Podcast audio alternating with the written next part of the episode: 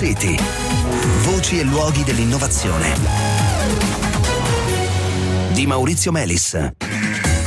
Buonasera, buonasera, benvenuti a Smart City. Questa sera diamo il via a due settimane di programmazione speciale dedicata alle tecnologie coinvolte, diciamo così, a vario titolo nel cosiddetto eh, super bonus del 110%. Eh, tecnologie intorno alle quali possono nascere tutta una serie di eh, interrogativi ai quali cercheremo diciamo così di dare una, una prima risposta eh, orientativa e lo faremo naturalmente con l'aiuto eh, di eh, esperti. Partiamo da uno degli interventi più importanti, non solo perché è tra gli interventi trainanti, ma perché l'isolamento di un edificio modifica in modo proprio strutturale sia il consumo energetico che scende, sia il comfort che al contrario sale. Insomma, sto parlando del cappotto termico e per parlarne eh, anche con cognizione di causa chiedo l'aiuto eh, di Anna Magrini, che è professoressa dell'Università di Pavia, autrice tra l'altro eh, del libro Soluzioni per l'isolamento termico di edifici esistenti. Buonasera eh, Anna Magrini, benvenuta. Buonasera, grazie.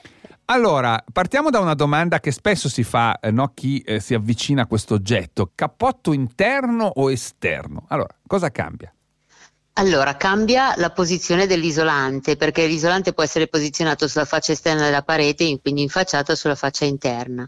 Quali sono i eh, vantaggi e svantaggi di una soluzione o dell'altra? Beh, eh, teniamo presente che si parla sempre di uno spessore di 10-12 cm e che eh, mm. se riusciamo a posizionarlo sulla faccia esterna eh, può eh, essere molto efficace perché offre il vantaggio, per esempio, di ridurre l'effetto dei ponti termici mm. e eh, di eh, praticamente avvolgere come in una coperta calda mm. l'edificio mantenendolo tutto a tem- una temperatura più elevata ecco. rispetto a quella esterna. Ricordiamo il ponte termico cosa vuol dire?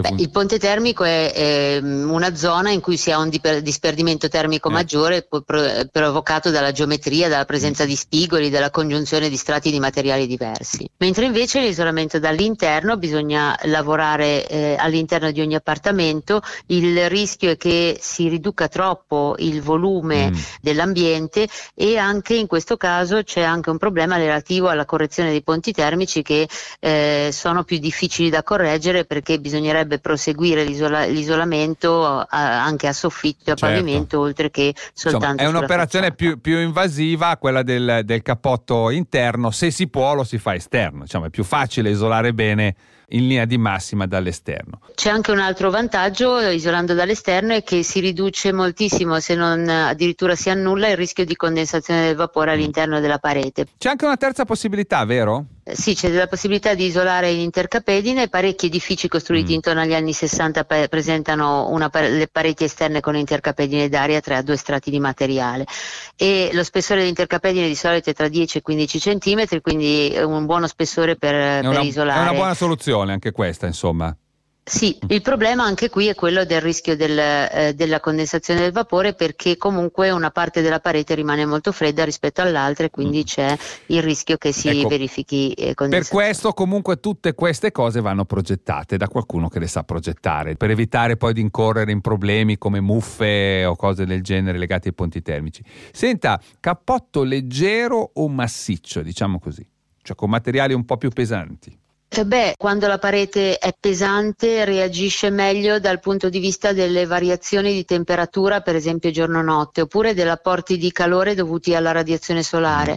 Per esempio eh, una parete pesante soggetta alla radiazione solare alle 2 del pomeriggio si riscalda, accumula calore però lo trasferisce all'ambiente interno dopo 10-12 ore, mm. mentre una parete leggera certo. lo trasferisce subito e ho bisogno di compensarlo. Ecco. Certo, perché dopo 12 ore arriva la notte, lei dice, e un po' di quel calore, come dire, si scaricherà anche naturalmente. E, Beh, e quando, quando il calore viene rilasciato di notte, praticamente eh, posso, posso, compensarlo con aprendo le finestre, eh, facendo infatti, circolare infatti, aria esatto, fresca, eh. mentre nelle ore diurne devo usare un impianto di condizionamento. Mm. Senta, veniamo ai materiali, si va eh, dal polistirene alle lane minerali fino ai materiali di origine organica come paglia di riso, calce canapa, fibra di legno, quali sono eh, le attenzioni da avere?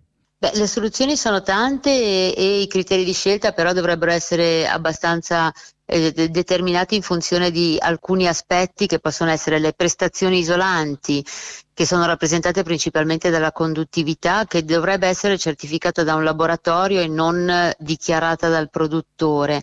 E poi ci sono altri aspetti, ci sono il rischio di deterioramento dovuto all'umidità, agli insetti o altri organismi che possono aggredire il materiale, eh, alle variazioni certo. cicliche di temperatura.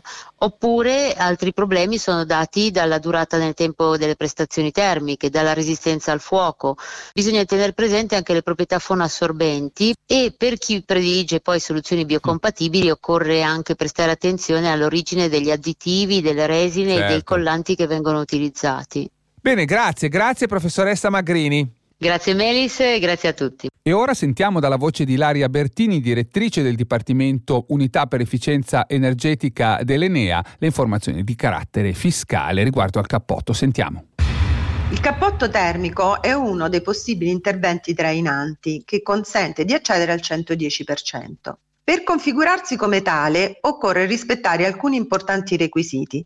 La coibentazione deve riguardare più del 25% della superficie lorda disperdente dell'edificio e i materiali isolanti devono rispettare i criteri ambientali minimi. Il limite di spesa non varia in base al tipo di cappotto utilizzato. Quindi per i condomini il valore complessivo del limite di spesa è calcolato a scaglioni e comprende anche le pertinenze. Ad esempio, un condominio costituito da 10 appartamenti e 10 pertinenze, il limite di spesa per l'intero edificio sarà di 680.000 euro, da ripartire poi tra i condomini in base alle quote millesimali. Invece per un edificio unifamiliare il limite di spesa è di 50.000 euro e le pertinenze non concorrono a tale calcolo. Il cappotto, insieme ad altri eventuali interventi trainati e trainanti, deve consentire il salto di almeno due classi fra la situazione ante e post intervento. Per stasera è davvero tutto, appuntamento a domani parleremo dell'isolamento di tetti e terrazzi. Buona serata.